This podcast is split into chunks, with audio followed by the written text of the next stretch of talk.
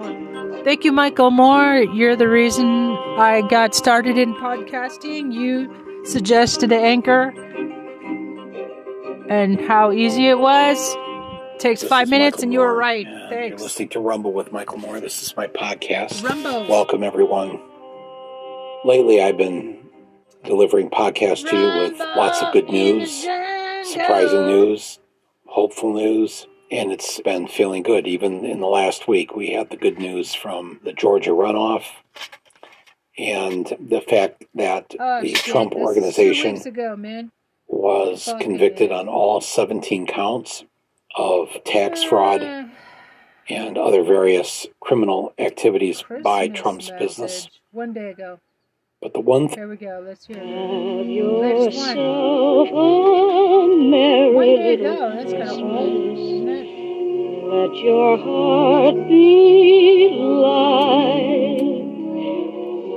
Next year all our troubles will be out of sight. That is one of the best Christmas songs ever, right? Fucking sucks. Anybody agree with me on this? Nope. Judy Garland, 1944, from the movie Meet Me in St. Louis. Such a beautiful, soulful, mournful, happy song, all that together. Probably just the way it was. 1940s, the world at war, having come out of a Great Depression, two big knocks to the human race in the 1930s and 40s. Wow. This is Michael Moore, of course. Hi, Mike. You're listening to my podcast, Rumble with Michael Moore. I always say my name twice. I don't know how to get around that. I introduce myself, and then I say the title of the podcast. Michael Moore. Michael Moore. Mike Moore. The name's so nice, he says it twice. Yeah, great, great. Oh, man.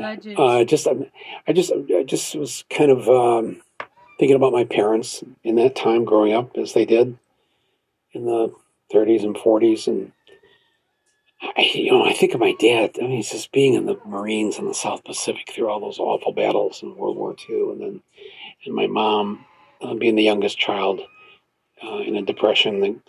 My parents had... They were so good-natured, considering when you think about what was that like to live through that depression and then through that war. And my dad, having actually literally gotten to get out of it alive. And then in the next decade, they were having us kids, and you'd never know they'd gone through anything. And it's not that they didn't talk about it. Actually, they did talk about it, and they talked a lot about it, frankly. I think as kids, we were very well schooled in the what of how the world works and how it runs and the difficult times that a lot of people have to go through. But thinking about, this just this last week leading up here till Christmas Day and my dad, the days leading up to Christmas, we'd be sitting, in the living room after dinner and, I don't know, we were watching Looney Tunes. Looney Tunes had a primetime show on ABC. Bugs Bunny, and all of a sudden, we'd hear ho ho ho ho ho ho, and some jingling of bells and banging on the back porch screen door, and which was on you had to go through the kitchen to go out the the back door, and we would know who that was. It was Santa. See, we were told by our parents that Santa would come in the week before Christmas on one of those nights to get our list of what we wanted for Christmas. So when we hear this, the three of us, I have two younger sisters, we would get up off the living room floor, wherever we were, and run to the kitchen because we wanted to see Santa. But my mom would block the door that would go through the kitchen so that we couldn't see to the back door. We're not allowed to see Santa. If we saw him, we'd be crossed off the list or something. So we'd stand there at the kitchen door from where the living room was. And Santa would go, "Merry Christmas, more children. What would you like me to bring you for Christmas?" I'm not doing a very good Santa, I think.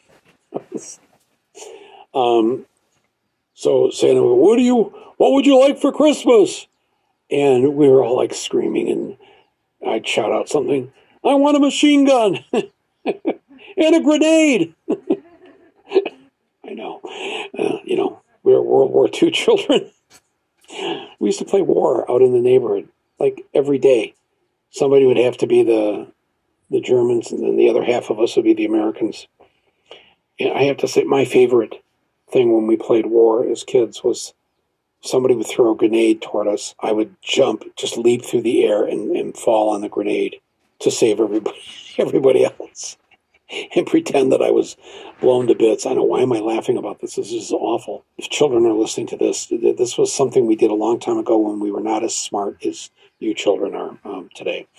So anyways, my sisters, you know, would want an easy bake oven or some doll.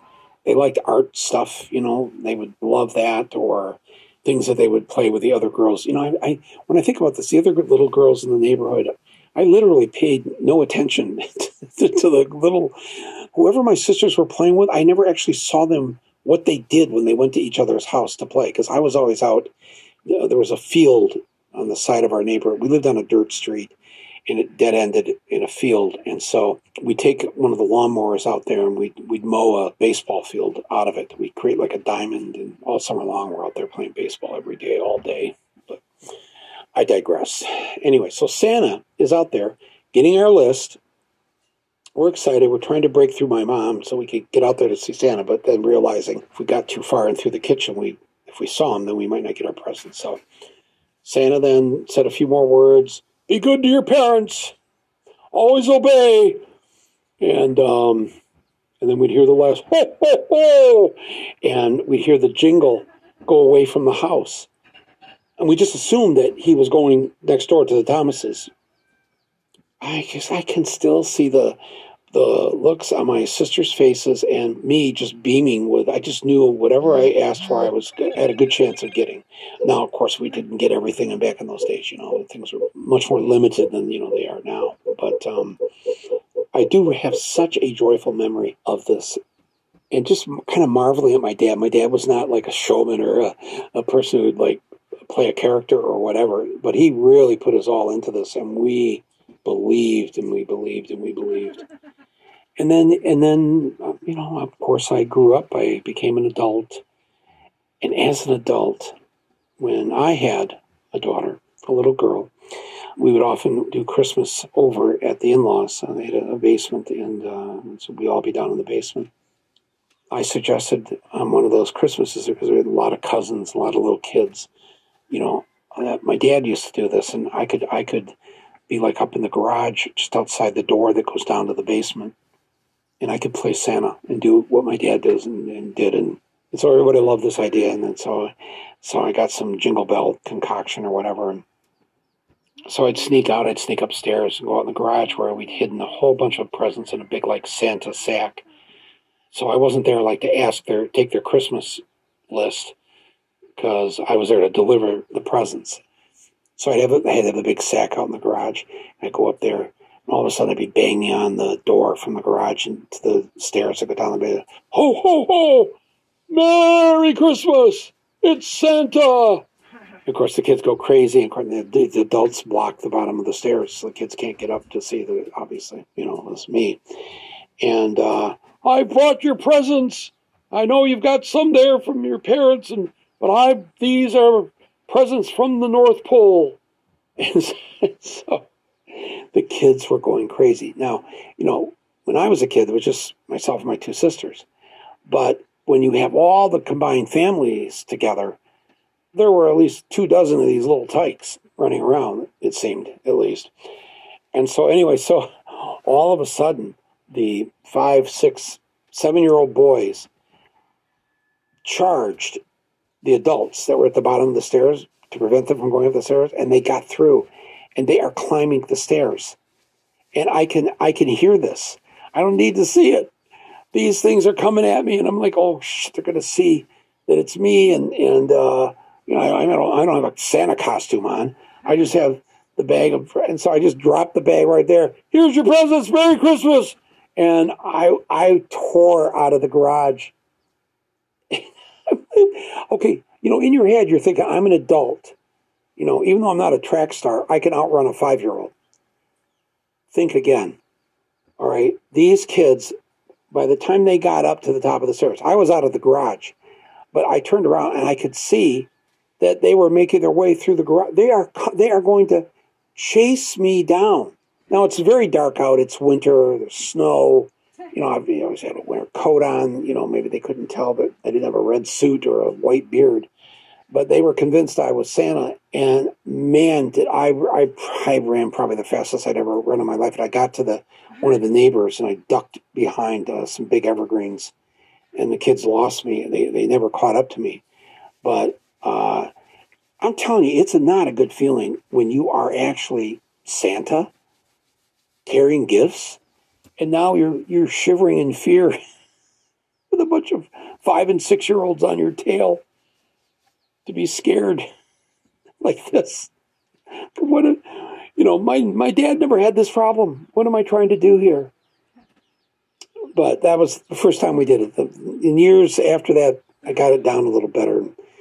I was never captured or caught or my identity revealed, but it was fun, and it was a nice kind of homage, I guess, to my own dad when we were little tykes. Once again, as in olden days, happy golden days of yore, faithful friends who were dear to us will be near to us once more.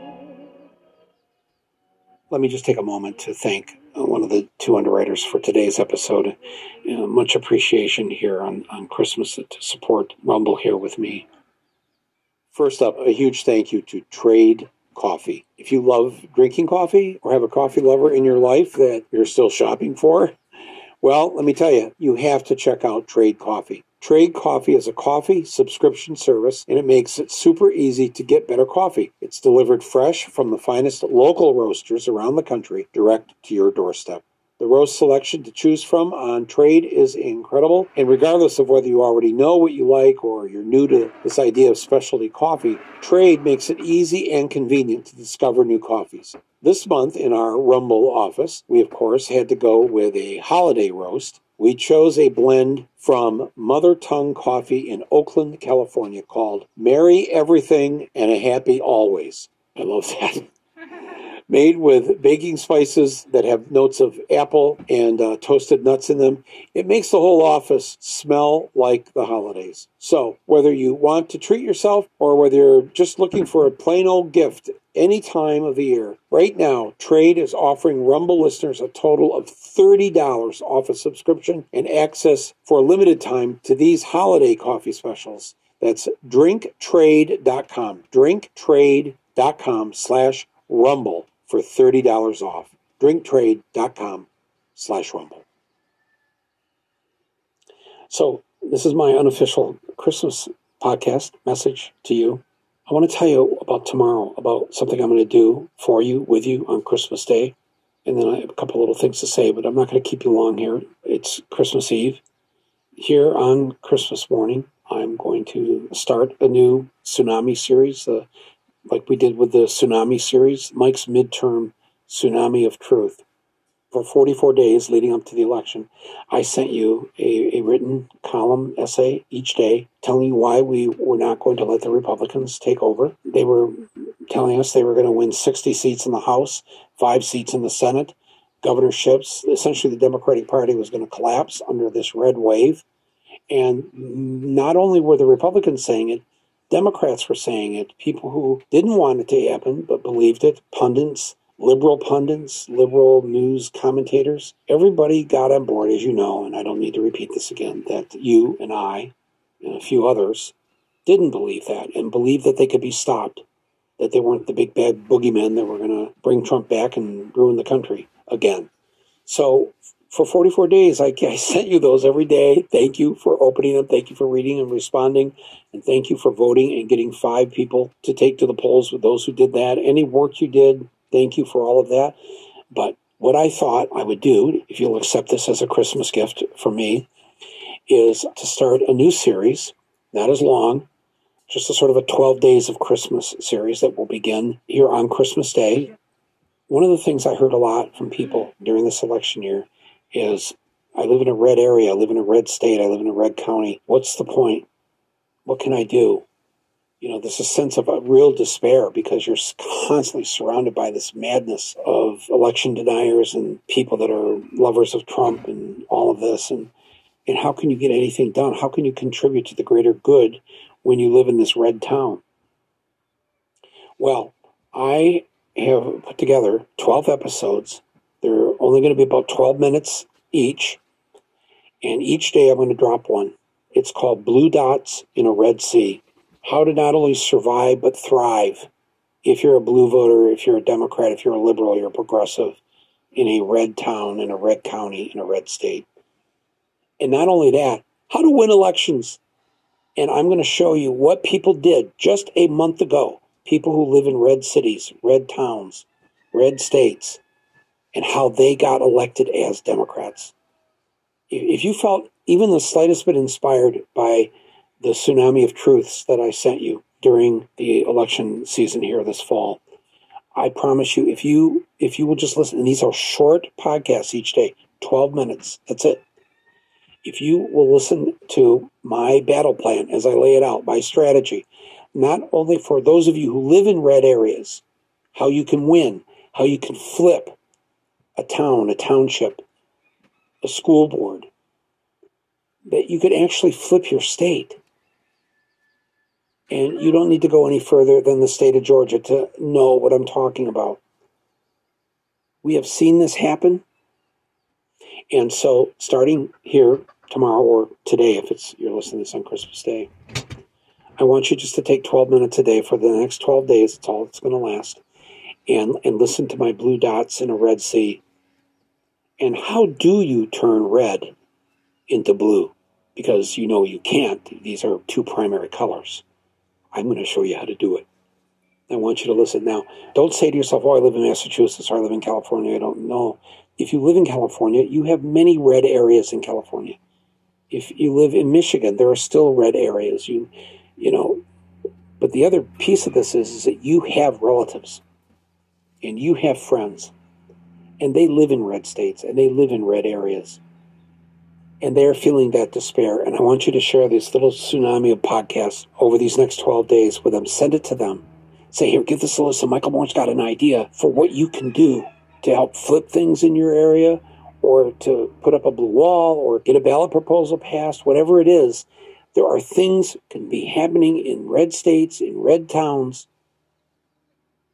And I want to show you how to do it, what you can do, or what your relatives who live in Idaho or South Carolina, or Arkansas, what they can do.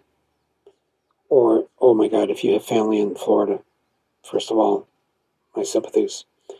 But even they, even in an insane state like Florida, they have a way out. And definitely in Texas, there's a way to keep doing some good stuff that we started here this fall with this election. So that's what's going to happen.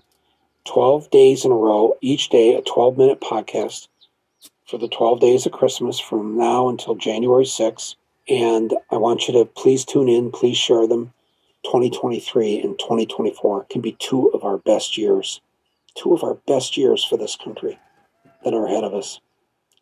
So that's Blue Dots in a Red Sea, a 12-episode podcast, 12 minutes long. That's all the length of it is for the next 12 days right here, Rumble with Michael Moore.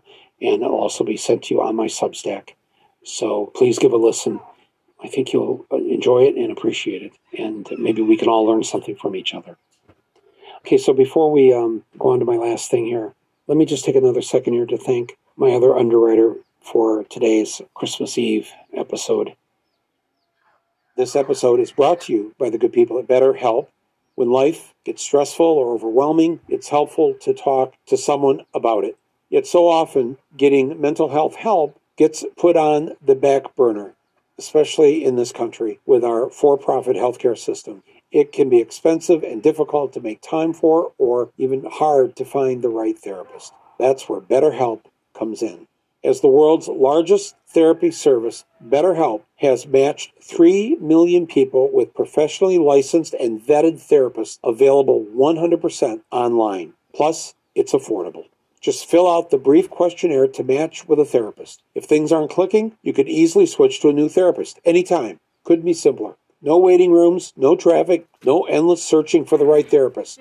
Learn more and save 10% off your first month at BetterHelp.com/Rumble. That's BetterHelp, BetterHelp.com/Rumble. Thank you, BetterHelp, for supporting this podcast and supporting my voice. So just two last things here before we go and get back to enjoying Christmas with the family. The first thing is, there's someone sitting in prison who's been in prison now for nearly 50 years, a Native American. I've talked to you about him before. I've had people on the podcast here to talk about it. He's still in prison after all these years for a crime that was never proven on the Pine Ridge Indian Reservation near the site of the Wounded Knee Massacre from back in the late 1800s. His name is Leonard Peltier, and he's now not well. He's in prison still. They say that he participated in a shootout where the FBI had come onto the reservation to try and put down whatever liberation activities the Native peoples were participating in there.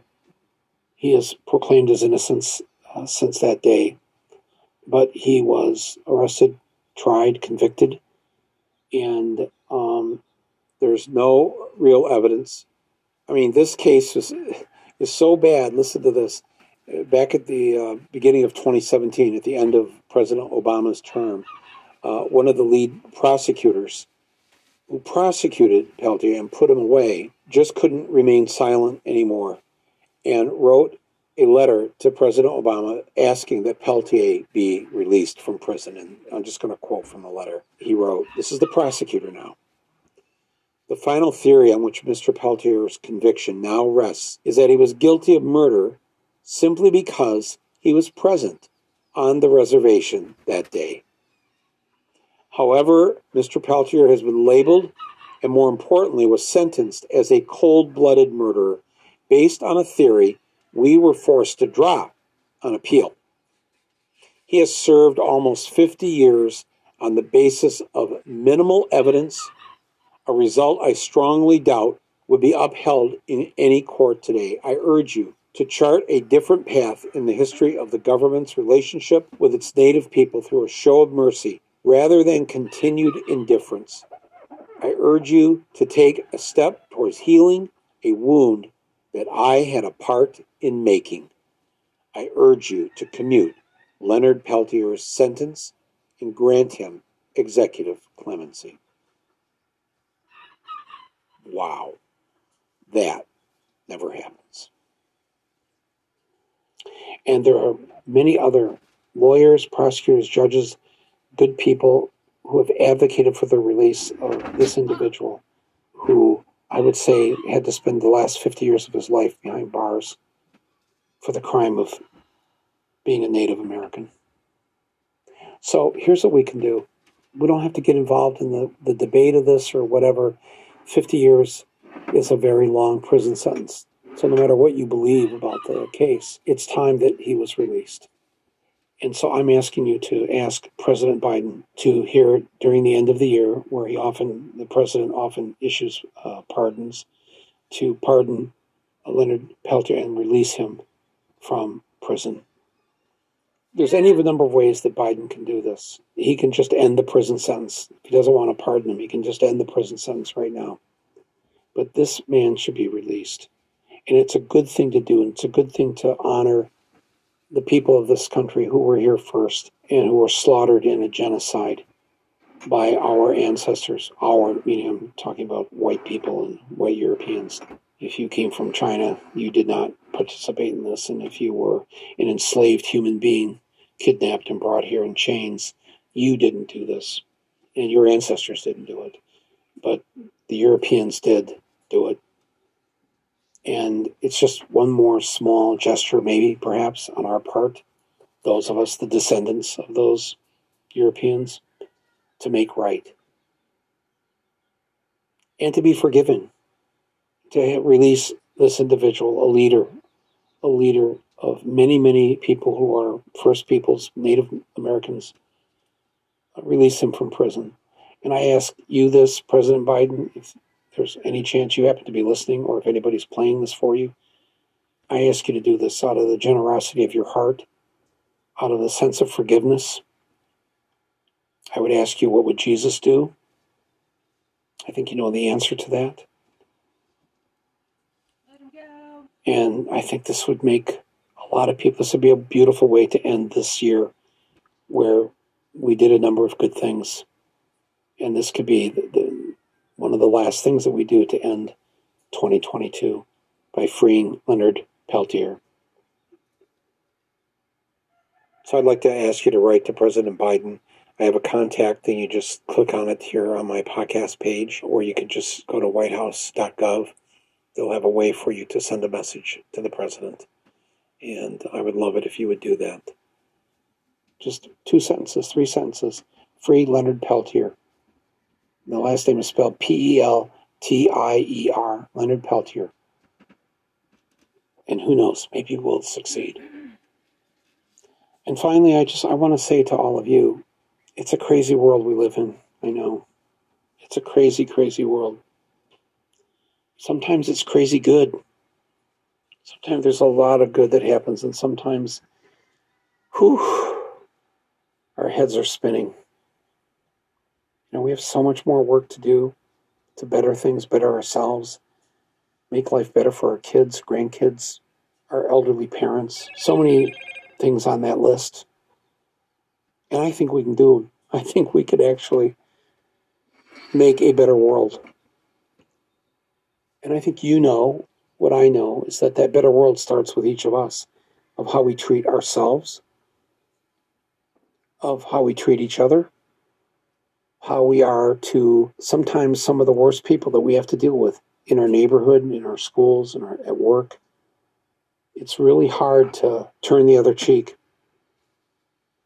It's really hard to love your enemy, to love your neighbor as yourself. That's such a great line. The implication is that you can't really love your neighbor when you say, I'm going to love my neighbor as myself. Well, you better start by loving yourself first then. Because if you hate yourself, that ain't going to be much good love going to your neighbor. Love your neighbor as yourself. Do some good for yourself this year. Be kind to yourself. Don't beat yourself up. It's not worth it. Life is good. Life can be better. And the love that we share with each other, whether it's our neighbors or our classmates or our coworkers or family members, strangers on the other side of the planet, the more love, the better. I don't have to convince you of that. I know that. But to love your enemy, that's a hard one, isn't it? I try to ask myself if I can do it, and I don't usually succeed, but I think once or twice a year, somewhere I rise to the occasion inside myself, and I think, you know what? Yes, they treated you badly. They hurt you. But I don't really feel better by hurting them back or treating them poorly. You never feel good doing that, do you? You think you're going to feel better, I'll get them. And then it's like, oh, that felt like yuck. And then you've just debased yourself. You've lowered yourself. And if whatever you think about them in terms of how they behaved, by behaving like them, by being like them, is that progress? No. Progress is being able to still love them, even if they are shitty. Because really maybe the only chance of them being better is whatever love you can spare to have that rub off on them so that they may think, wow, I thought he hated me. I mean, I actually did do something kind of rotten toward him. Again, I'm not always good at this. I'm just like you. I'm not going to discuss who my enemies are with you. And when I say the word enemy, it's just funny when I even say the word. I don't really want to think of anybody as my enemy. It's not how I look at the world. But I found myself a week or two ago in a moment where I had to make a decision where I could help somebody who was a friend of mine for a really long time and then wasn't. I'm not going to get into the why of it, but it's one of those sad things that happen between friends. In the end, nobody's right, nobody's wrong, and it's just stupid that you lose friendships. Just stupid. And so this moment came where I could help this former friend who was not nice to me in the end of the friendship. And I waited to the last minute, frankly, to whether or not, can I do this? Should I do this? I can't do this. It's not right. It's not right. Yes, it is right. People who are friends of yours, you shared a lot with them, and you were in the trenches together, and that will never be forgotten. You grew together, and it's not worth it. It's not worth it. And I said that to myself, and I said, you're going to do something good right now. And I did. And it wasn't about money. It wasn't about anything. And this former friend will never know. But I did the right thing. And it felt good. Let me tell you, friends, it felt good. It didn't feel like, why did you do that after you were treated that way? No. That's exactly when you have to do it. That's the only way to build the love amongst us. I know probably some of this just sounds like a bunch of hooey and sentimental crap. I don't live my life that way, though. And you know me well enough by now to know that. So I encourage you to take those steps when you can to heal. To heal with each other. Or to move on. And don't be stuck in the morass of bitterness and hate and feeling hurt. And yes, you were the victim. But now is now. We have to build this better world. We're never going to make it, my friends. You know this.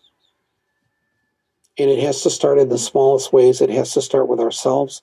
And it has to start with each other and the people we know, live with. Be with. So that's my other ask here on Christmas. We join together with and toward each other to build that world. And I know we can do it. I absolutely know we can do it. And I believe we can get Leonard Peltier out of prison. Please, President Biden, please. That's it, my friends. I hope you've had a good Christmas Eve, Christmas Day, and if you don't celebrate Christmas, it's now a secular holiday. I don't know if you know that or not. You don't have to believe in the baby Jesus or anything else. You don't even have to believe in Santa. You don't even have to believe in the Christmas tree. And all of us, we should be, when Ramadan comes around, think about fasting for a day. Just join in. Kwanzaa, there's a lot you can do with Kwanzaa coming up here this week. Our Jewish brothers and sisters, oh my God. Here's a year where we can do some good. This is who we are. Thanks to my producer and my editor, Angela Vargos. Incredible person to work with. Merry Christmas to you, Angela, and your family. I can't wait to hear tomorrow's first episode of my new tsunami series, Blue Dots in a Red Sea. Pass it around. Pass the ham. Pass the turkey. Pass the doobie. Whatever you got in your hand, pass it. Enjoy this moment. And thanks for being on this planet with me. Be well. Merry Christmas. Much love. This is Michael Moore, and this is Rumble. In a life of hardship and of earthly toil, there's a need for anything that frees us. So I bid you pleasure and I bid you cheer from a heathen and a pagan on the side of the rebel Jesus.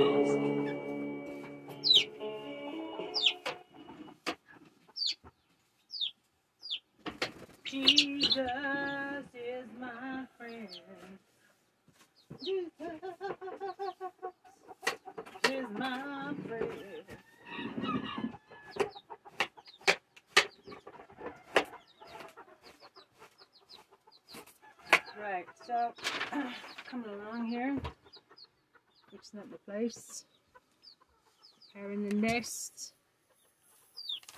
Yeah, The Man Who Needs a Medical documentary, true stories. Okay, that was a little kind of lame. You guys still there? I'm gonna give it maybe a 7.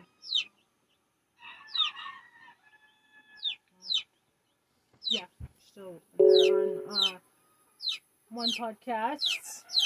I run a chicken garden, so that's what's going on. Anyway, I'm kind of backlogged because I'm busy organizing. Thanks for 30K listens on one podcast. I got 30K listens. Thanks for that. I appreciate each and every one of you. 30,000 separate people, maybe.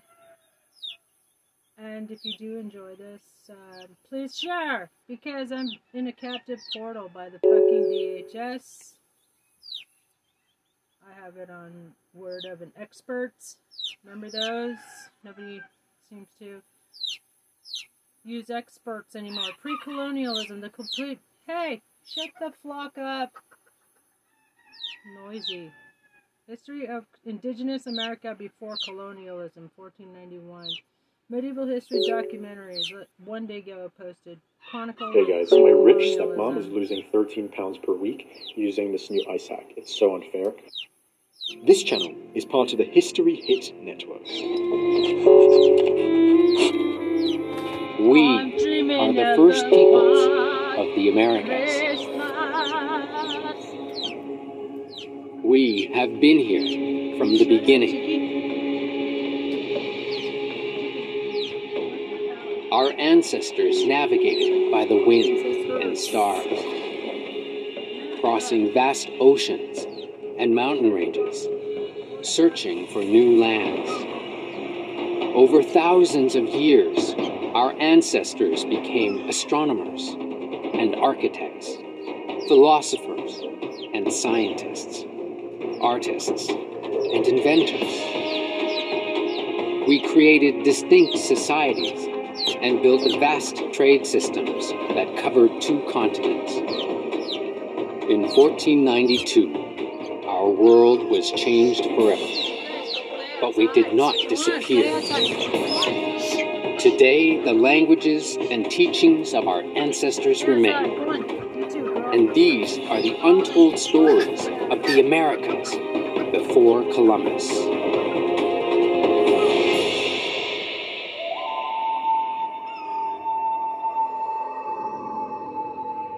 When did the first people arrive in the Americas? Indigenous creation stories tell how our ancestors emerged as humans from the earth, the water, the sky, and the land below. Some people believe that we walked into the Americas on foot across an ancient land bridge that once connected Asia and North America. Others say we paddled here in ocean-going canoes along the Pacific coastline. There's one thing that all of these views of arrival have in common. They all begin with a journey. By 1491, tens of millions of indigenous people were living in every part of the Americas, from the high Arctic to the southern tip of South America. There were countless indigenous nations, each with their own distinct language and ways of life. But this didn't happen overnight. It took thousands of years to build this diverse world from a very small founding population. Since 1492, we've shared our traditional territory with people from every part of the world. Today, we continue our search for the origins of our ancestors and the roots of our cultural identity as indigenous people.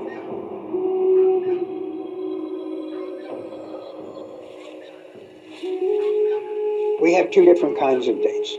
We have the archaeological date that says probably somewhere between 18 to 20,000 years ago, the first non-native born human came into this hemisphere. In terms of indigenous perspectives, we've always been here. Philosophically, we've never been anywhere else. Every indigenous nation has its own creation story. These stories have been passed down from generation to generation for thousands of years. Creation stories form a powerful part of each nation's identity and our sense of who we are as a people.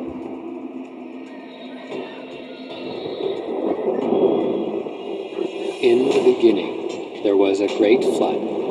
A few animals and birds survived by clinging to a log. Among them was the tiny muskrat. The creatures decided they needed to find land, but the world was covered in water. One by one, they took turns diving deep into the water, looking for some dirt to bring back to the surface. But each animal came back empty-handed. Finally, the tiny muskrat dove under the water. When he came back, he had a paw full of earth. He placed it on the back of a turtle's shell. This is how North America became known as Turtle Island. In the beginning, there was only the sea and sky. The gods created the earth and populated it with animals and birds. But the animals couldn't worship them, so they decided to make humans. The first humans were made from mud, but they fell apart too easily. Then the gods made humans from wood. But they had nothing in their minds, so they destroyed them in a flood. Finally, the gods made humans out of maize dough. They had intelligence and knowledge and could worship the gods, so they became the first people. History Hit is like Netflix, just for history fans, with exclusive history documentaries covering some of the most famous people and events in history just for you. With familiar faces such as Dan Jones and Dr. Eleanor Yenega, we've got hundreds of documentaries covering the greatest figures and events of medieval history. We're committed to bringing history fans award-winning documentaries and podcasts that you cannot find anywhere else. Sign up now for a free trial, and Chronicle fans get 50% off their first 3 months. Just be sure to use the code CHRONICLE at checkout. In the beginning, people lived in the sky, and the only creatures they knew were birds. A young hunter set out one day to find a rare and beautiful bird. When he finally found it, he shot his arrow, and when he went to retrieve it, he discovered a hole in the bottom of the sky. Looking through it, he saw forests and rivers and wild animals. He asked the other hunters to travel to this world with him, but they refused. So he made a rope and lowered it down the hole and climbed down to the world below. He shot a deer and brought it back to the sky world. The others wanted to hunt deer too, so they climbed down the rope. The last person to go through the hole in the sky was a woman, and she became stuck, preventing the people from returning to their home. She can still be seen in the sky as the morning star.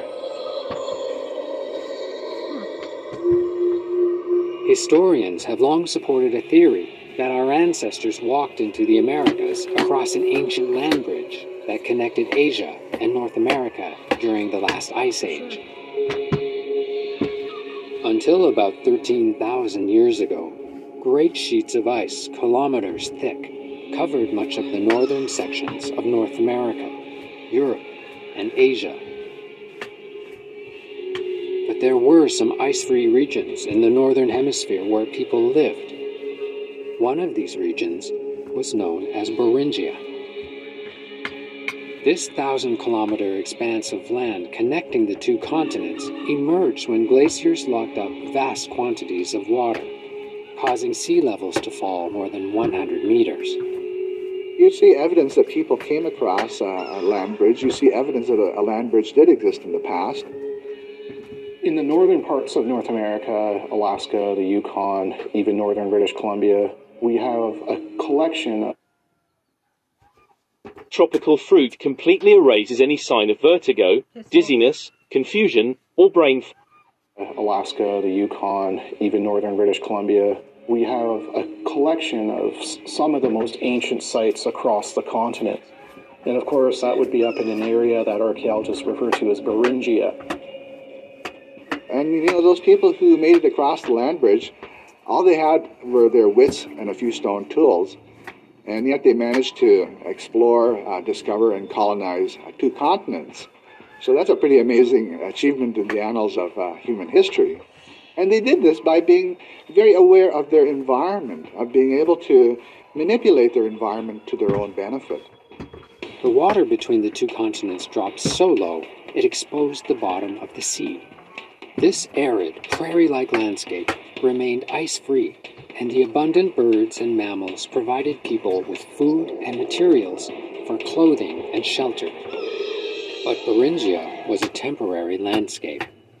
Around 20,000 years ago, the world's climate began to warm, and the glaciers started melting.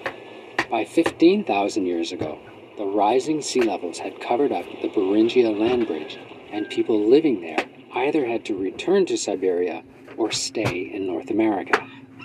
The melting glaciers and rising sea levels created major environmental changes in the northern hemisphere. The land between the two North American ice sheets widened about 12,000 years ago, offering an ice-free corridor for people to travel through. Historically in archaeology, it was believed that the spread further south into the continent was between the Laurentide and Cordilleran ice sheets, and this is known as the ice-free corridor hypothesis. And so many researchers are saying this was the gateway into the Americas. But taking this route south through such a harsh terrain would have involved a tremendous risk. If they had a people who were up in Alaska and they see this opening between two ice sheets, they're taking a big leap of faith to say, well, maybe we go 1,000 miles south of here, we'll find better land. The ice-free corridor would have been a very dynamic landscape. It would have had terrible winters, like harsh, cold winters, and not much better in the summer. The summers would have been cold and rainy. So there wasn't a lot of opportunity for people to find stable land that they could colonize.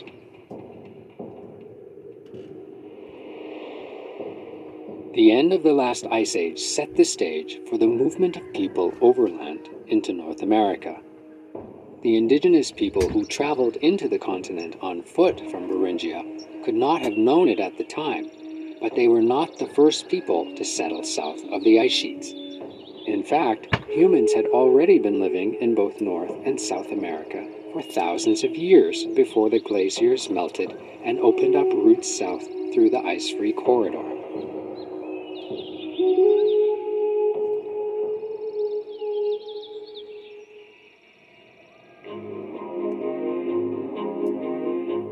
Glaciers covered much of the northern hemisphere until about 12,000 years ago.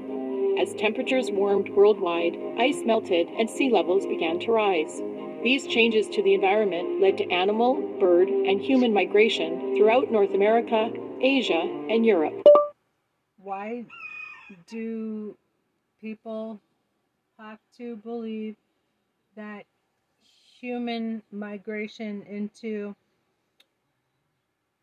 the Americas only went in a southern direction? ? There is ample evidence that immigration occurred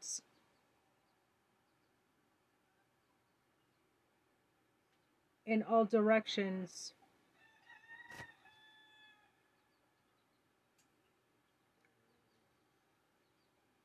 from the south as well. Exclamation point. Tens of thousands of years ago, the climates in parts of the Asian subcontinent was much wetter than it is today. In India, the Thar Desert was once a vast, fertile grassland. Hunters following the herds eventually settled permanently in the region.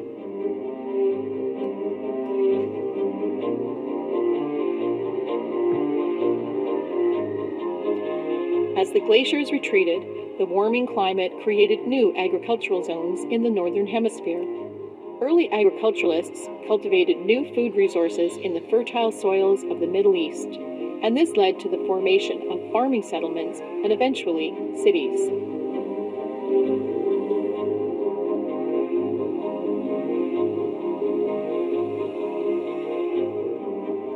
During the last ice age, sea levels were 100 meters lower than they were today, and this created a 1,000-kilometer-wide land bridge to appear between Siberia and Alaska. This became one of the migration routes that humans took into the Americas. Changes in climate over the millennia has influenced the migration paths and hunting practices of humans throughout the world.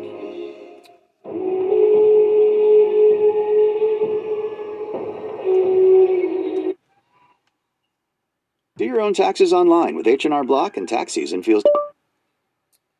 The Swedes arrived in North America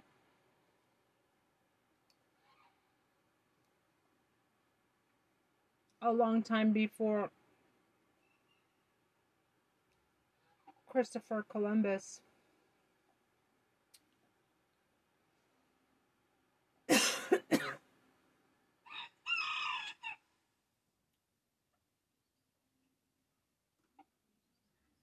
Landed in the Caribbean.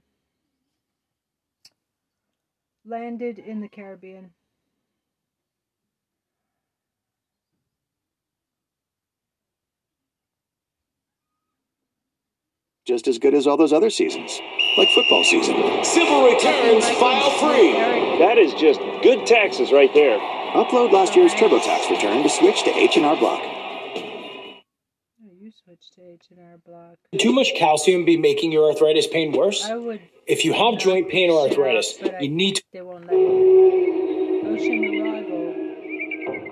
When they first started doing their surveys in the, what would be the ice-free corridor, the observation they made was that the sites were getting younger as they went north, which is counterintuitive. You'd expect that the oldest sites would be in the north and they'd get progressively younger in the south. So it looked like people were moving north instead of south. So this has always been very paradoxical, and the only way you can explain it is that there were people already living south of the ice sheets, and where did those people come from? The recent discovery of an ancient village and campsites in the Americas that are more than 14,000 years old supports a new theory that people first arrived by boat along the Pacific coastline of North and South America. In the 70s, researchers propose an alternative hypothesis. According to people that I trust very much for their perspective, like Graham Hancock, because you know he's good because the lamestream media always like shit all over him, but he said that it, you know, and other, he's not the only one, but he's the most comprehensive and methodical. You know, he used to be an economist, a writer for The Economist, and to be a writer for The Economist, you have to be a real hot shot, you know? You have to be real good, and, yeah. So, I trust him. To more say that the coastal... so-called archaeologists, they're just like, you know, they can't say anything, or else they'll lose their job, their funding, their position. Tenure was also viable, and this sparked a huge debate in archaeology that it had to be one or the other. Which one was it? We're now coming to an understanding that it was likely both happened. However, archaeologists are more leaning towards the coastal route as the earlier alternative. any journey along the Pacific coast during the Ice Age would have been treacherous. Keep in mind that the west coast at that time would have been choked with icebergs and lots of ice floes. So for people to travel that way, they would certainly require some good ocean-going skills.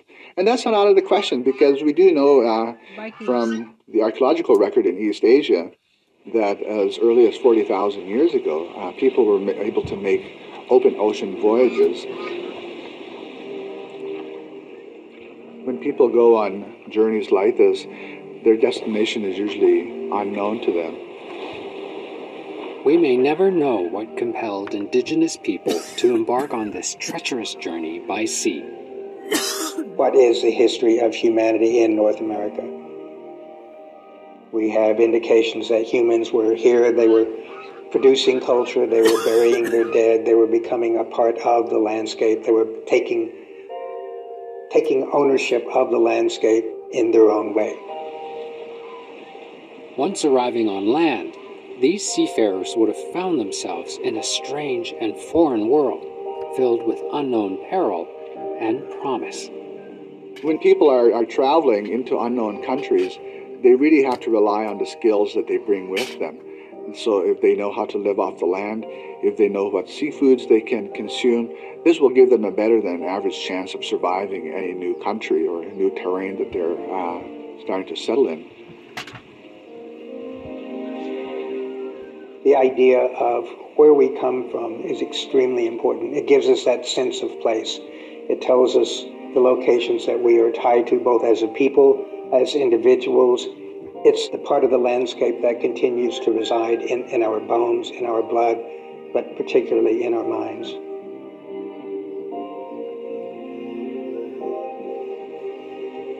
It's not known how many indigenous people arrived in the Americas by water, but evidence suggests this was not an isolated occurrence.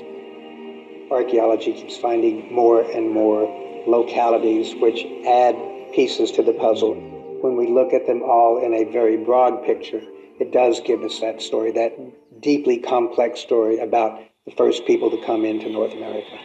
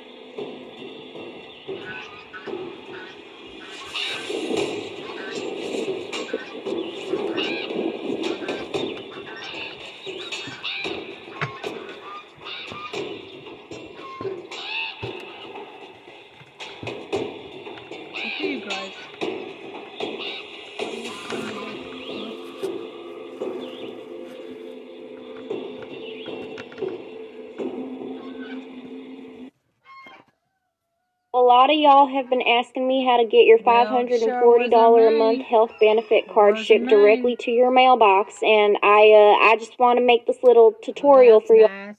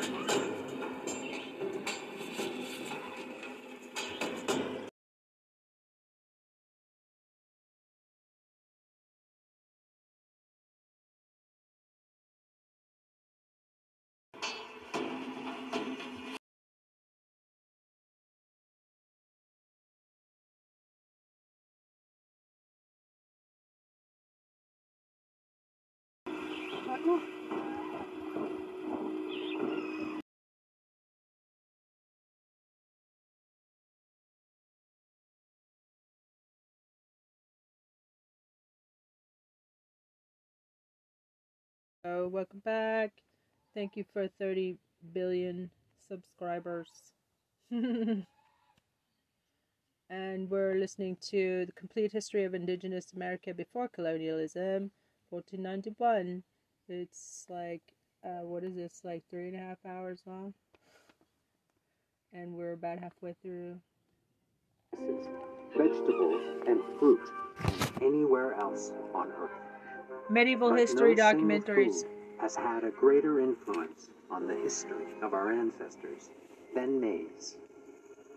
For thousands of years, maize has permeated every aspect of Maya culture, from the practical to the spiritual. It's a good question, just what's the difference between maize and corn?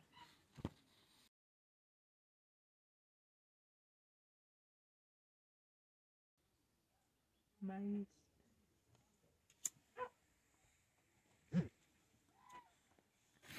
According to Gardening Channel, corn and maize are both terms that reference the same cereal grain. Corn is primarily used in the North American English vernacular, whereas maize is used in the British English vernacular. Oh, okay. British English. Is maize and corn the same? So, Spanish maize, that's a taino. Taino, that's a taino name. Corn, North American and Australian English, is a cereal grain first domesticated by the indigenous peoples in southern Mexico about 10,000 years ago. It's pretty new. Huh? Are you sure? Sure about that, people? Not only is maize the foundation of their creation stories, it is the heart and soul of the Maya civilization. In Maya oral and written history, the gods created the first humans from cornmeal after attempts to make people out of mud and wood failed.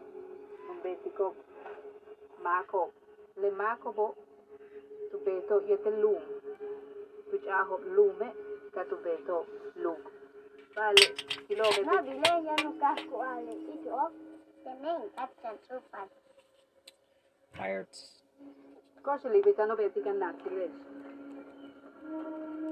The maize god was referred to as the first father, and the maize goddess is associated with fertility, the moon, and new corn.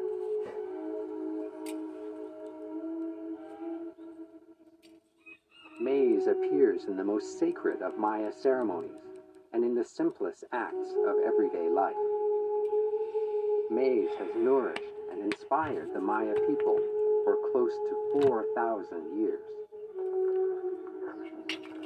It really is a very integral part of people's lives, everyday life, from, you know, again, providing them with nutrition, but also spiritually it's really important. I mean, this is what has shaped people's lives and the history of people, culture. Not only does it include, you know, our beliefs about creation, for example, it has allowed people to survive to this day. The Maya people didn't actually develop the maize plant. That honor goes to the indigenous farmers in the Balsas Valley in Mexico, who initiated one of the world's earliest forms of agriculture by cultivating a wild grass known as teosinte, which became the maize we know today. After each growing season, farmers selected the plants with the most desirable attributes and planted their kernels. In looking at the evolution of maize, we have a history here, beginning with teosinte, that extends back some 8,000 years. Maize could well be the first act of genetic engineering in human history. Between 6,000 and 7,000 years ago, maize had traveled to the Andean and Amazonian regions of South America.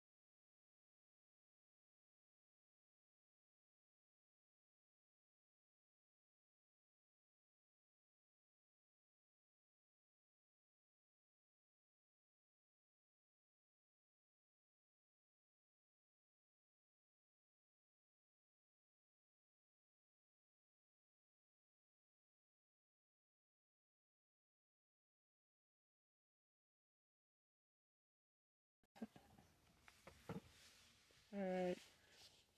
Where were we? Meh. I don't like meeting people. I don't like talking to people. 1,000 years ago, maize had traveled to the Andean and Amazonian regions of South America. We begin to find maize moving over these ancient routes early on, so we know that foodstuffs were critical. Maize was also easy to transport and store, which the Maya used to their advantage. Considering the importance of corn for people's diet, I'm sure it was a valuable commodity, valuable food to trade. How do you get those products when you yourself don't grow maize? You trade beads, you trade shell, you trade obsidian, and you get the product. As the Mayan population grew, so did the need to generate food on an industrial scale. One method used by the Mayans to mass-produce maize was known as slash and burn. So that would mean that, you know, you live in an area, you cut down the forest, you grow corn, and then after a while, that soil might not be able to provide for you anymore, so you move on to another place and you cut it down and do the same thing. Other agricultural methods were adopted as well, including stepped terrace farming along hillsides and raised farm beds in marshes. They would take weeds or plants growing in the water, they would mound them as a source of nutrients. Crop diversification was also essential to the health of both the people and the land itself, and maize was grown alongside chili peppers, squash, and beans. Corn requires a lot of nutrients, and so beans is actually a plant that provides nitrogen into the soil. So the beans help the corn to grow. You obviously need to have these crops grow together so they provide for each other or help one another to grow better. By using a variety of methods for growing maize, the Maya developed intricate agricultural infrastructures in Mesoamerica. As maize spread throughout the Americas, it contributed to the development and growth of the Inca, Aztec. This may sound strange, but if you're struggling to lose weight, stop dieting immediately. Researchers from the Stanford University School of Medicine discovered something unique. They found that the biological Aztec, ancestral Pueblo, and many other indigenous civilizations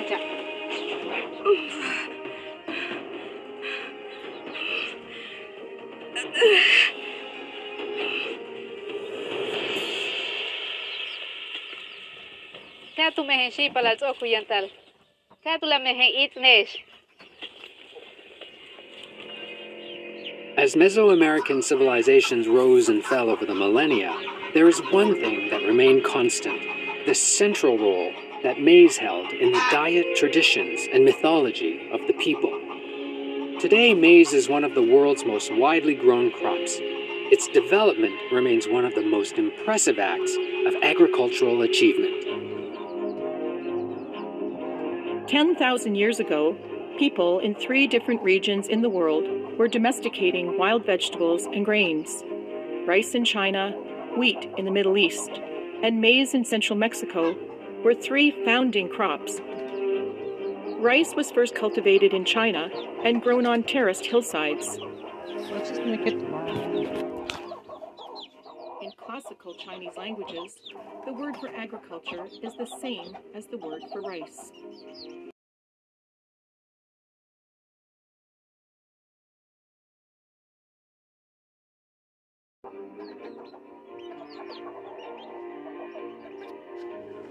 Wheat was first cultivated in Mesopotamia and is thought to be the first grain to be domesticated by humans. 5,000 years ago, the Egyptians made the first bread.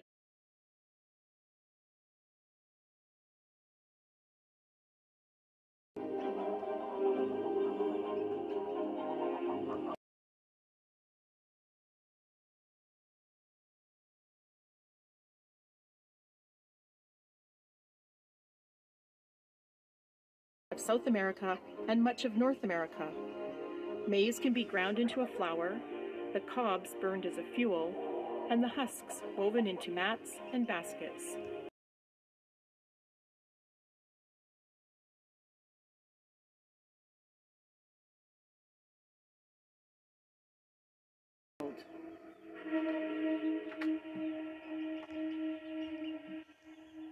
The potato is to the Andean region of South America what maize is to Mesoamerica. Food, and essential to the cultural identity of the people.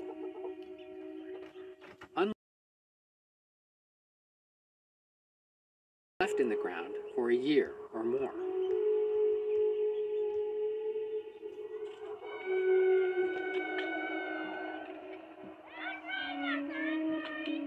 The potato was first cultivated between 8,000 and 10,000 years ago near Lake Titicaca, which straddles the borders of Peru and Bolivia.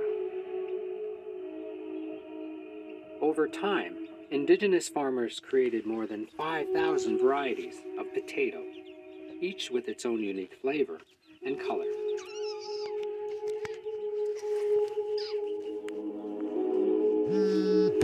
From the Andean point of view, color is also important for these people, because each kind of potato have a social role. The planting of everything in the Andes have a powerful ritual. It's very entangled with the many things that they are doing all the time. The communities, the real communities in the Andean highlands, they don't get the distinction between the ritual, political, or economic things. For these people, it's almost the same. The planting of the potato each season was accompanied by prayers performed by priests. Farmers carried out a planting ritual that involved the men breaking the ground and the women planting the potato. The potato is especially adaptable to the climates of the Andes, as it grows well in the cooler, higher mountain ecosystem. Using the agricultural process of terrace farming, the Andean people sculpted the sides of mountains to create flat sections of land to grow potatoes and other crops. Like maize, potatoes were hardy and easy to transport. But unlike maize, which traveled from Mesoamerica to South America soon after its development, the potato did not arrive in Mexico until about 500 years ago. From there, it was traded with other indigenous communities and eventually made its way to the northwest coast of North America and as far north as Alaska. Cultures in Mexico along the western coast of Mexico all had potatoes in some way or another. It's only when you get into the United States region that potatoes start to completely disappear, and yet they reappear up in Washington and in Oregon, simply called chlingit or clinket potatoes. There are old potatoes. They're the ones that everybody used to have before we got these big ones. A potato research lab in Wisconsin sequenced the genes of the Cassan potato and the Clinket Maria's potato, and they found that the nearest relatives of them were the Ozette potato that was known from the Macaw area in Ozette on the outer coast of Olympic Peninsula in Washington. Then the next nearest relatives are in Mexico. It remains a mystery as to how long potatoes have been grown along the northwest coast of North America. The earliest explorers said explicitly that they saw people with gardens in the northern northwest coast. It could have been the very earliest Spanish ships that introduced this, but it's hard to see because the Spanish didn't spend very much time up in Clinket country. They came, they named things, they stopped, said hello in Yakutat, and then left. I'm of the opinion that these are probably pre-European. If potatoes that originated in Mexico reached the west coast of North America before the arrival of European seafarers, how did they make the journey to Alaska? If we know that a couple of young Tlingit men could paddle all the way down from Wrangell in southeast Alaska to Fort Vancouver on the Columbia River, there's no reason that people wouldn't have traveled as far south as California to pick up potatoes and bring them north. And what's more extraordinary is that in the intervening centuries, we've maintained the exact same potato line, and I have it growing back at home. Maize and potatoes were integral to the ancient economies of the Americas and are still vital components of the world's food supply today. Drying and storing plants and vegetables offered ancient peoples a year-round food supply and valuable trade products.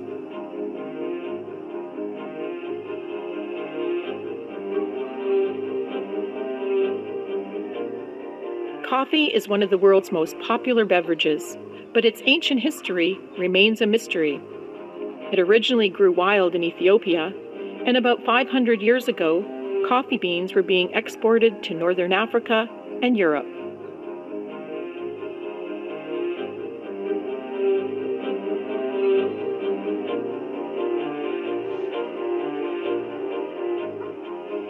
Tea traces its origins to medicinal use by the emperors of China.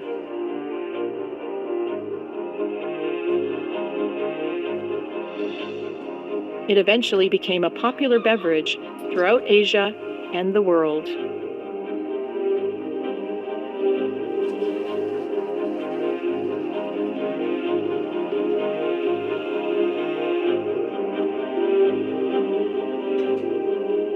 Potatoes were first cultivated in raised gardens in the high altitudes in Peru and Bolivia.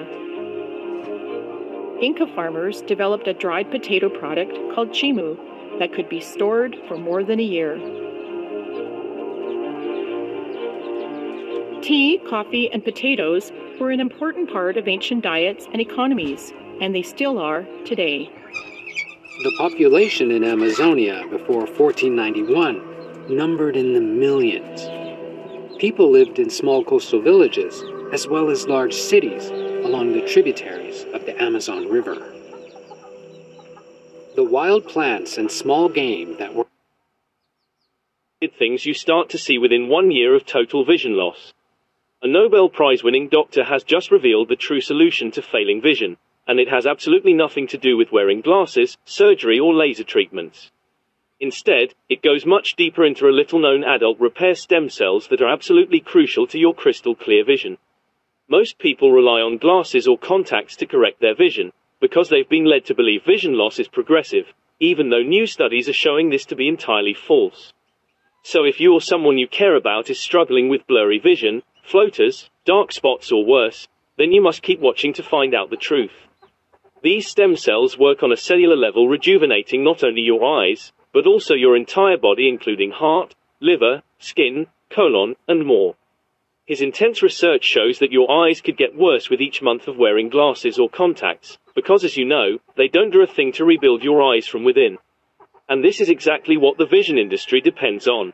Years of testing led this doctor to a bizarre way to activate these adult repair stem cells in your body, so they could restore crystal clear vision while you sleep. A clinically proven bedtime method that you can start as soon as today, no matter if you've been struggling to see clearly for 2 months, 2 years, or 2 decades. This remarkable solution takes only 8 seconds to do from the comfort of home and gets to work to reset your vision in no time. All without the need for drops, risky surgery, expensive laser treatments, or endless doctor visits. And it works for all types of vision problems, including cataracts, glaucoma, macular degeneration, diabetic retinopathy, you name it. So take a break from what you've been doing and tap the blue button on your screen to watch a quick, free eye-opening video. You'll see how more than 110,000 people are already doing it, and not only have they been able to restore sharper vision, most have thrown their glasses. And small game that were harvested from the rainforest could not sustain this growing population. Indigenous people needed to find a way to produce high-yield plants.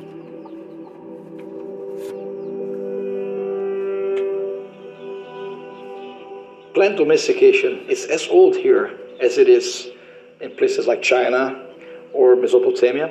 But these guys, these people here in the New World, they were like domestic. They're domesticated with squash very early, chili peppers, and then maize, corn.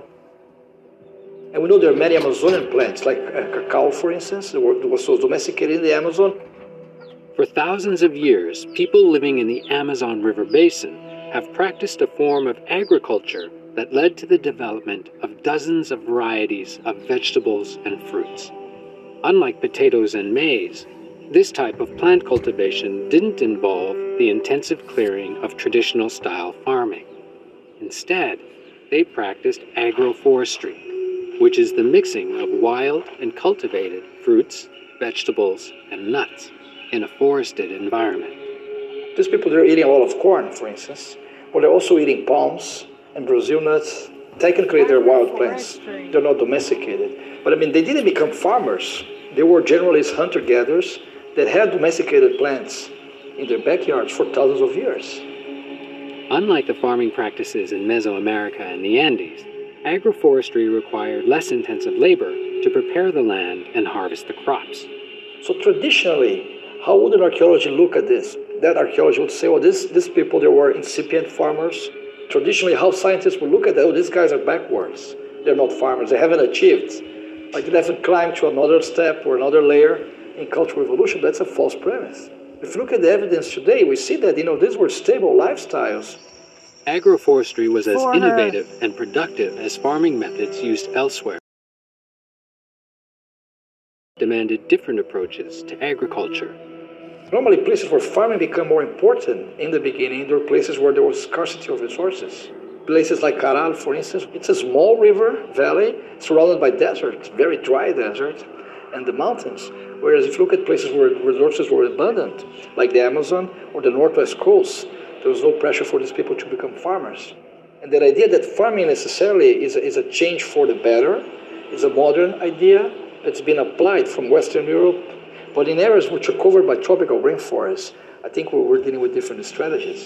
She wants to talk to the Amazonian record really help us to rethink.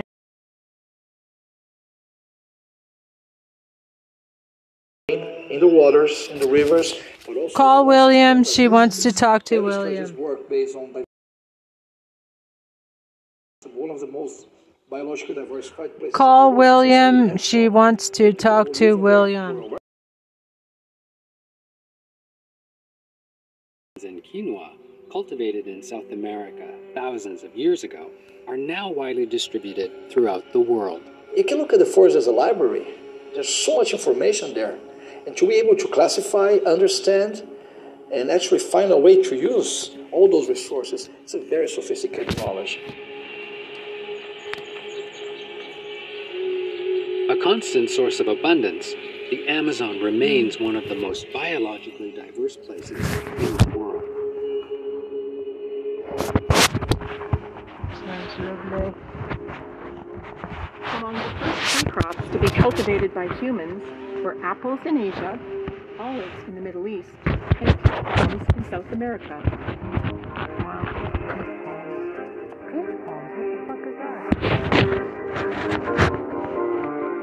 The wild ancestors of olives grew throughout Mesopotamia. They later spread to the Mediterranean region and northern Africa, where they were domesticated and grown for cooking in lamp oil, fruit, and wood.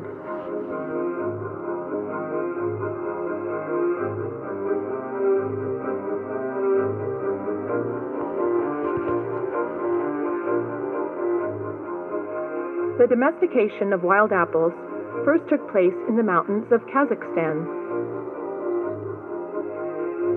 Farmers planted apple trees and orchards, and over time cultivated new varieties of the fruit.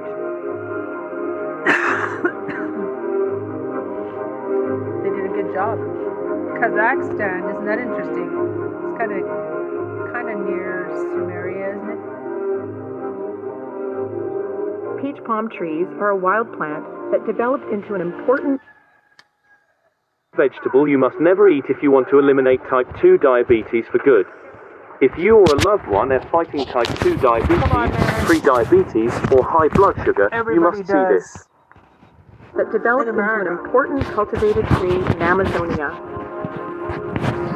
The tree eventually spread throughout South America, Bolivia, and Mesoamerica through human intervention. Peach palm gives me those. Today, apples, olives, and peach palms are an important source of food throughout the world. Thousands of kilometers north of the Amazon is another major rainforest, the Pacific Northwest. Like the Amazon, the vegetation and waterways provide such a diversity of flora and fauna that indigenous people had little need to engage in large-scale farming. One of the few exceptions is camas. The nutritious bulb of this purple-flowered plant was a significant part of the Coast Salish diet. While it grows wild, it became an important food source and trade item through long-term cultivation. The women who had the role and responsibility to manage these food systems, they knew all the different things that needed to be done, the burning that had to take place in the fall, and managing the areas where the camas was going to be harvested, all the different other plants that needed to be taken care of throughout the year and harvested as well. The process of cultivation used by Coast Salish women to grow camas was a hybrid between farming techniques seen in Mesoamerica and the Andes and agroforestry found in the Amazon.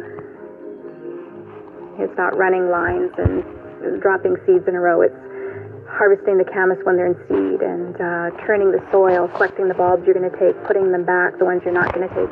You're dropping the seed just before you're putting the final bits of soil back down. They maintain their plots through regular clearing and controlled burns. Camas was cooked for 24 hours or more to break down the bulb's crystalline fibers into a digestible sugar. Once cooked, camas was mixed with berries, flattened, and dried into a fruit leather. It was cooked with other foods or dried and ground into flour. I would say, if anything, it might be close to a parsnip, but have a consistency of a sweet potato. They wouldn't be here if the women didn't manage these food systems in a way that sustained the community. In Mesoamerica and the potatoes of the Andes, camas for its practical, spiritual, and cultural significance for the Coast Salish peoples. I know when me and my family go out, we harvest camas and we do pit cooks. It's a whole different kind of conversation that takes part. We're talking in a different way that you normally wouldn't be at your dinner table.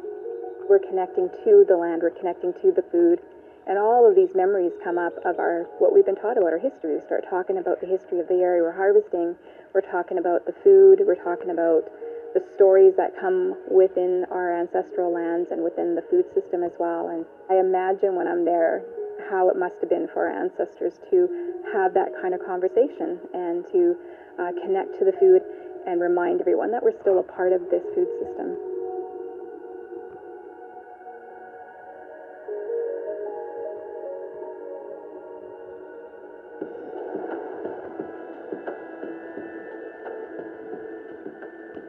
In addition to their agricultural achievements, indigenous people throughout the Americas developed innovative ways to fish and hunt.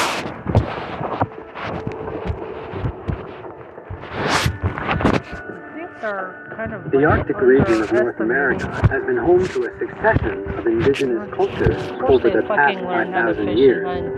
They found ways to survive the harsh winter climate without the advantage of wood, stone, or clay to build houses. The primary source of food for the Thule, Dorset, Inuit, and other northern peoples was the sea. Inuit, all across the north, survived mainly because of one animal, and that animal is the seal. We would travel mostly out on the sea ice, hunting seals all winter because that's what we lived on, seals. The traditional way was to use a harpoon. Just, the seals are very wary, but apparently they don't see very well, when they're out of the water. And they have to come up, because, they have to breathe, and they come up and they have these holes. They sun themselves really close to their holes, so they can just dive down when, when we or polar bears come. A successful seal hunt depended on patience, skill, and cunning. In the spring, when all the snow was gone from, you know, the ice, we would have to crawl basically on the sea ice, pretending to be a seal, you know, until we got close enough to go and harpoon it. We had all these implements that we used to detect when they were coming up, to see when the water was going up, you know, up and down, when the seal swam under or came up, you know, and took a breath. We used dogs to sniff them out, and then we would use a harpoon to catch the seal. We study these animals that we hunt so that we can outsmart them. We're also very grateful to them for supplying us with, you know, what we use. In a region where people lived off the land for months at a time, hunters used every part of the animal. Every part of the skin was used. We ate the meat, of course, and then we used skins, you know, mostly for what we call cunning, which are sealskin boots. And they're warm, they're waterproof, and they're very comfortable to wear. We used the fat to burn in our woodwork with like half-moon-shaped lamps, you know, to cook with and to heat our igloos with. And the fat from the seal was pounded to, you know, release all the oil, and that's what we burned. We eat seal, we eat whale, we eat caribou. We not only hunt them, but we also thank them for supplying us with all this food and our survival.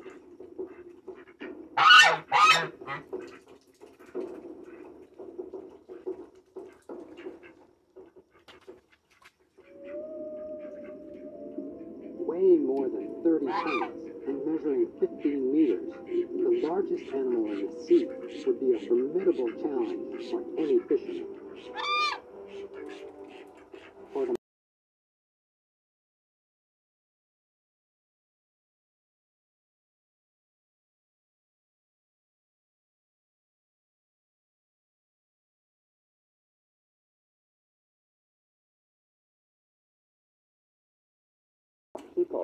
In our oral traditions, we say we were whalers from the day we were created. With the archaeological evidence in both New Channels and Makah territory, demonstrate a connection to whaling for over 5,000 years. That's from the whale bones they've collected, from whale in the middens, showing that it was a major food product. The whale bones were used as part of the equipment and tools that were utilized. The whaling culture permeated every part of these nations' lifestyles, from trade to ceremony to art. You grow up knowing that you come from whaling, from Pekin, from the thunderbird, who gave Iqtuk, the whale, to us, with the eaglet, with the sea serpent. And you see it everywhere. I mean, it's in our songs, it's in our dances, it's in our artwork. That's how we keep that whaling culture alive. In the springtime, when our foods were being depleted, that's when we would hunt the whales, in the early spring when they were going up through their migration pattern up to Alaska. Whales contributed to over 70% of the food in our diet, especially in our early spring, because whale meat, oil, and fat had major nutritional benefits. Within the Nuchanos and Makah nations was a distinct hierarchy that dictated the role of each person in the whale hunt. The chiefs were the people who whaled, so the chiefs were the ones who basically had the rights to the whale products, to the whale meat, oil, and fat. The oil itself was a very highly prized trade item. It was traded up and down the coast, and to some interior communities as well. The Taiyi Hawif, which is the highest chief, would ultimately oversee the distribution. He and his family would keep the choice pieces of the whale, and the Chakwasi, which is the dorsal fin, which is where the spirit of the whale lives. They would have prayers conducted for 4 days after that to show the respect of that spirit, and when that spirit left, the Chakwasi, the dorsal fin, would stay with that chief. The rest of the whale would be distributed according to status in that community. So to the next chief in line and the next chief. Or it would be distributed in this larger potlatch to invited guests from other communities.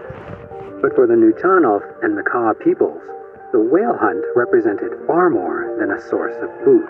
A lot of people don't understand this when they look at a new stimulus program for Americans born after 1957 was just announced. Eligible Americans will receive cash compensation, $0 dental, medical, vision, and more. When approved, you'll receive an HSA cash card. You can use it for utilities, rent, and even groceries.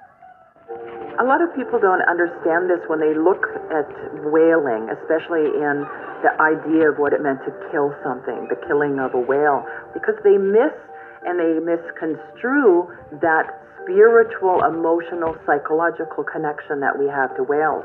We wouldn't put whales on our walls if we didn't revere them, if we didn't respect them, if they weren't central to who we were, if it was just a matter of killing something for food. It went beyond that, and how you understand that is by looking at the prayers, the certain rituals that were conducted, not just by the whale or by the entire whale crew, but especially the whaler's wife.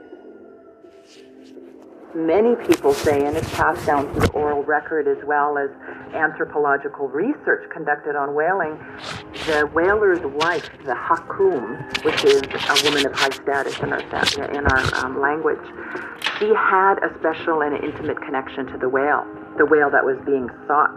And it was believed that if that whale came to the boat and gave itself, which is ultimately what we believe, that we're not killing the whale, the spirit of the whale is giving itself to those whalers, to that whaling chief.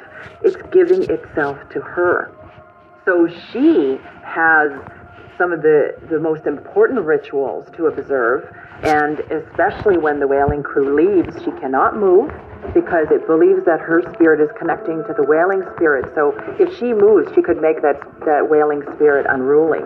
She could cause the whale to leave. She could cause the whale to hurt the whaling crew.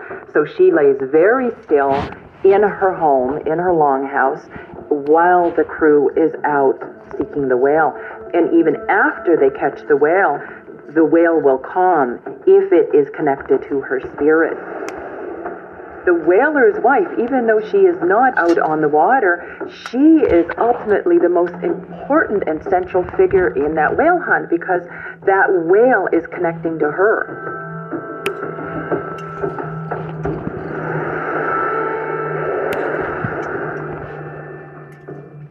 One of the largest land mammals to be hunted by our ancestors was the buffalo, also known as the American bison.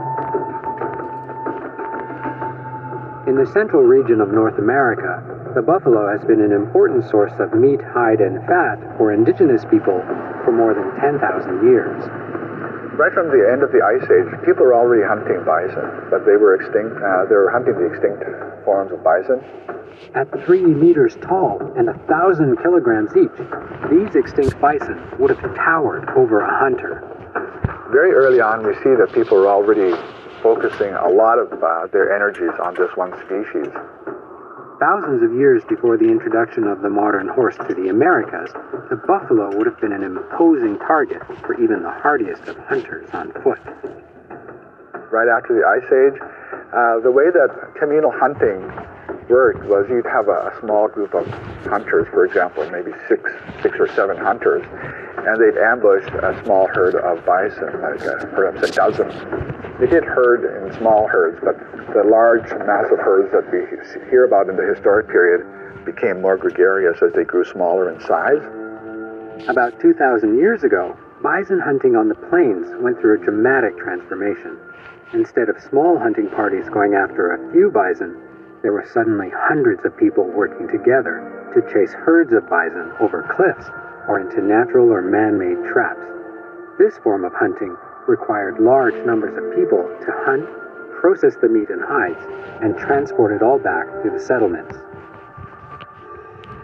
They would get as much as they could in, as fast as they can. And then, of course, the carcasses will start to be less good for human consumption. But they're still good for animals such as plains grizzlies or wolves or coyotes.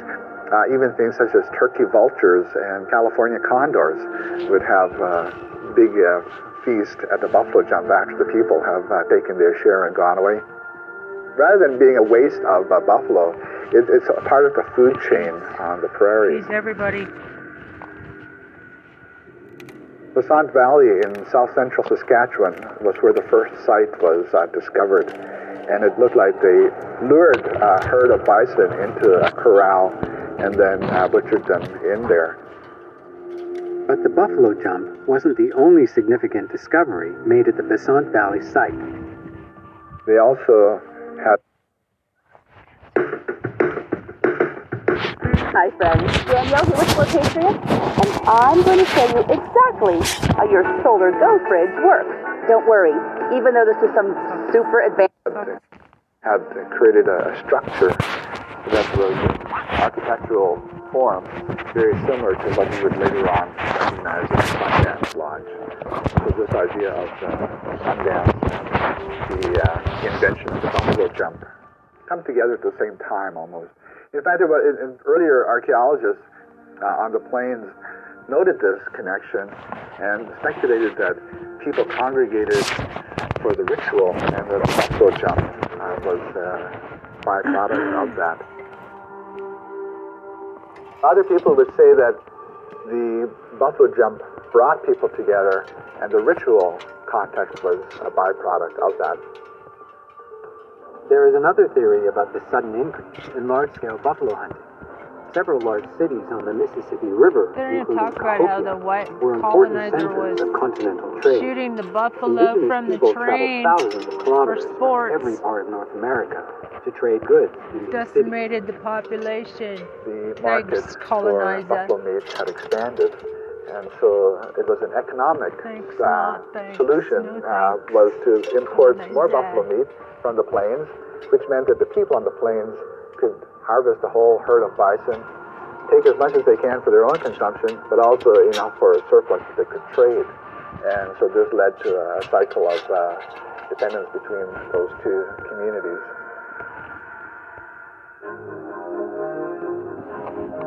Fish and seafood have always been a part of the human diet. People in different parts of the world invented tools and fishing techniques to improve the success of the harvest.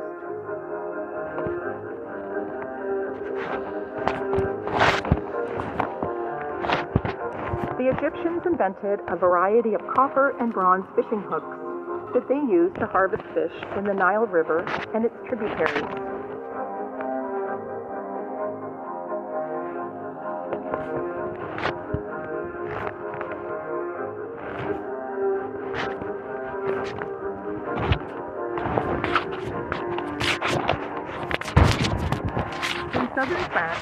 Harpoons were carved out of deer antlers and used to capture fish and seals in rivers and seas.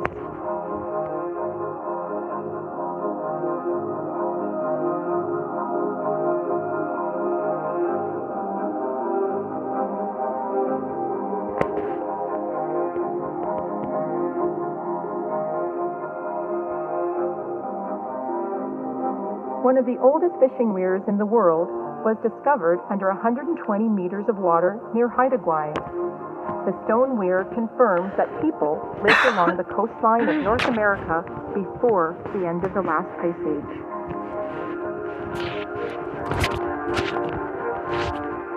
age. Fishing tools developed thousands of years ago are still in use in many parts of the world today.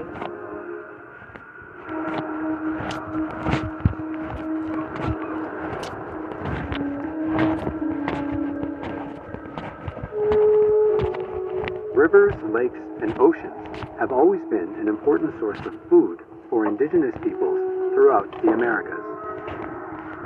The discovery of an underwater stone fishing weir in Haida Gwaii and a village site near Bella Bella dating back more than 14,000 years reinforces claims that our ancestors lived along the Pacific West Coast long before there was an interior route into the Americas after the Ice Age ended. Since that time, the waterways have provided protein in the form of fish, shellfish, and a variety of sea mammals. The Fraser River in Canada is the largest single salmon run in the world, with millions of fish making their way from the Pacific Ocean up the Fraser's many tributaries to spawn each year. there was an understanding that the migrating fish would be shared by the many nations living along the ocean and interior rivers and lakes. The Salish people were often called the saltwater people because much of our traditional territory was marine environment. Salmon are still one of the most important foods. The salmon that we did catch, because we caught them in the marine environment, were much better quality than one. They reached the river. Our salmon was prized, and we would often travel to the river to trade with those people for the things that we needed. So there was a traditional economy there as well. Salmon is not only an important food and trade item, it's also part of the mythology, art, and culture of the region's many nations. Indigenous peoples in the Northwest had both personal and community ceremonies to honor the salmon that they harvested for food. When the first sockeye was caught, it was the first salmon ceremony. It was the children who greeted the salmon at the shore and brought the salmon back to the community. In our thinking, the children were very pure, so the most appropriate people to bring the salmon back. And they would carry the salmon back to the community, but carrying it like a baby, I've been told. And we've started to bring that ceremony back as well over the last number of years. While the tradition was different for each nation, in each case, the salmon was honored for returning to spawn and feeding the people for another year. Of the many species of salmon found in the waterways off the northwest coast, one has stood out from the rest. The most important salmon in the traditional times and even today was the sockeye salmon. We don't have any sockeye spawning rivers in our territory, but the sockeye travel through our territory on the way to the freezer to spawn. So we needed fishing technology that would be capable of catching those salmon in the marine environment. Methods used by indigenous peoples to harvest salmon from the ocean and rivers included nets, traps, weirs, hooks, and harpoons. Some speared fish from platforms they built over the river. Others made conical fish traps, three-pronged spears, and dip nets made from willow and alder. One example of that is the development of the reef net technology for the straight Salish people. These reef nets were traditionally capable of catching, thousands of fish, and I think the capability was there to catch them all if we wanted to, but the idea of conservation was already part of that system. We would actually, in traditional times, would weave in a ring of willow in the bunt end of the reef net to allow some of the salmon to escape. Not because it was just an act of conservation, but it was also because of a belief and a worldview that the salmon that were our relatives, and that the salmon traveling together were family lineages. Salmon had two names. They had a common name, and they also had a prayer name. And those prayer names referred to those salmon as they were using kinship terms, praying and speaking to the salmon as if they're relatives. So if we allow some of the salmon to escape, then those families will continue to perpetuate themselves into the future, and that they would be able to come back to us year after year. While our practices might have looked primitive, that was only because we used everything that was found in our natural environments. But I think the key thing behind it was also the worldview and the belief system that upheld all of those traditional technologies. And that's what really made it sustainable.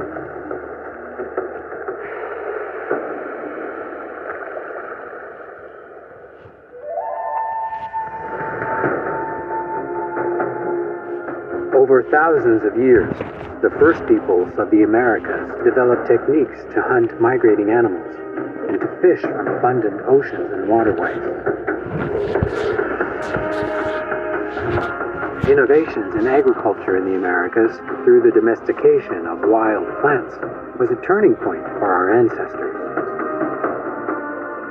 We cleared forests and terraced mountainsides to grow crops.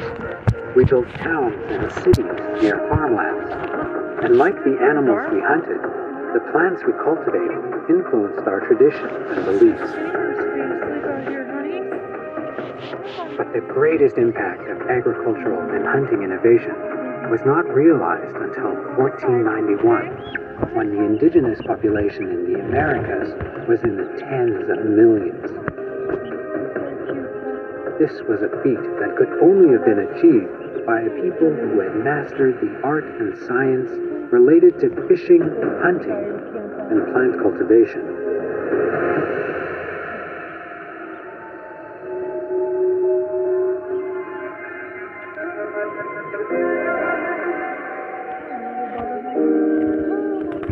The architectural styles of our ancestors reflected the diverse natural environments of the Americas and the social and cultural needs of each nation. Ice houses in the Arctic, adobe apartments.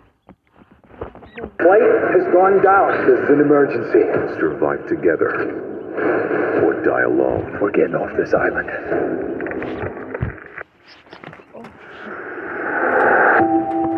Captain Torrance, Flight Commander. How can I help you? Fugitive extradition. Or is he dangerous? What is it?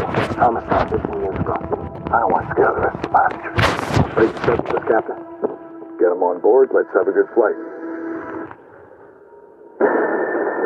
Cut right through the top of the storm.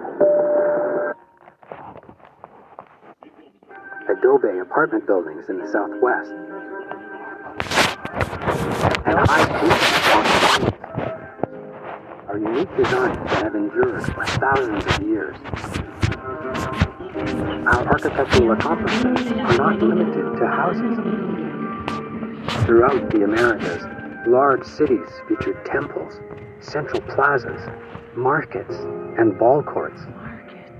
Over the millennia, indigenous architecture adapted to changes in the environment, innovations in technology, and a growing population. Indigenous people have lived in southwestern North America for more than 12,000 years. Early Pueblo people lived in underground pit houses constructed from wood and mud.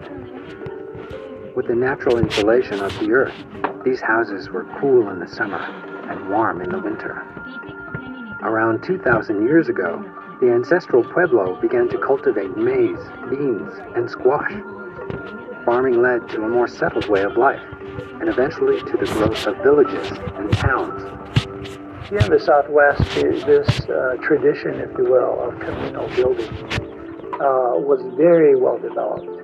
So that community sense, that community spirit, certainly was the essential way you survived. It was through the community and through participation in community work.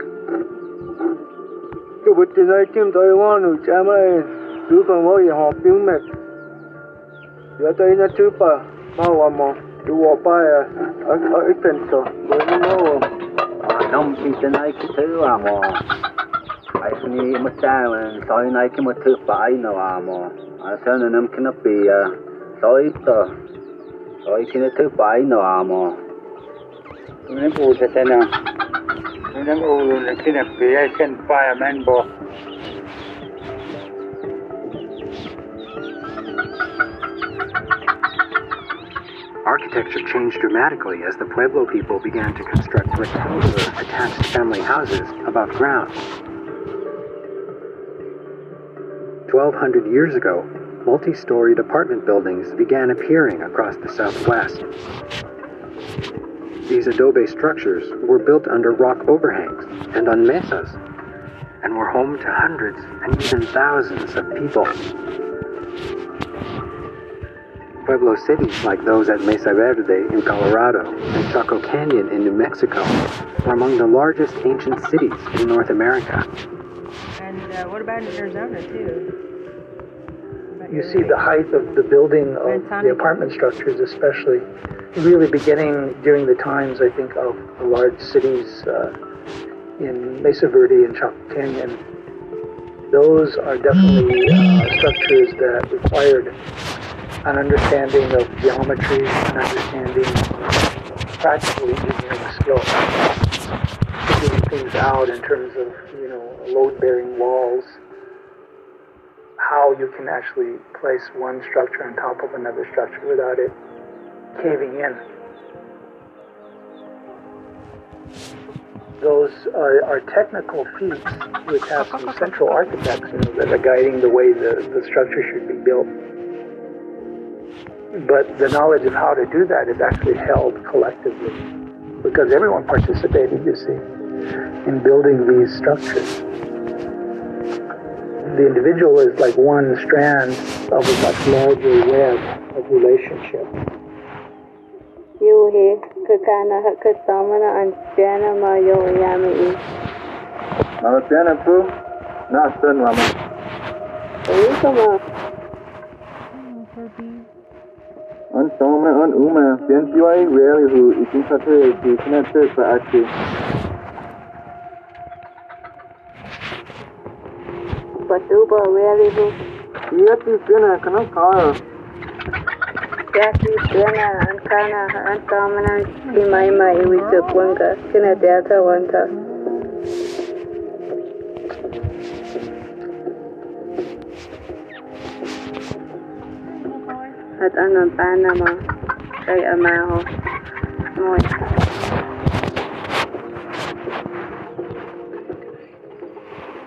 so that community sense, that community spirit, certainly was responsible for what would be today called the magnificent feats of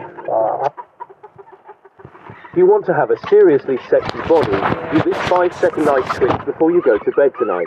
Come on, guys. Hey, stop it. Architecture.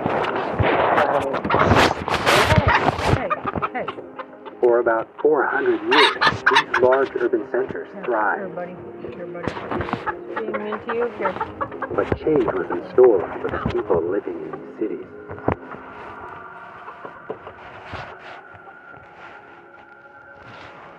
We know that there was climate change, that affected and impacted the people. Issues like a major drought in the 1200s that catalyzed a lot of movement of communities out of those large structures. Again, water being the central factor here in the Southwest. You have to move to where the water sources are. A 50-year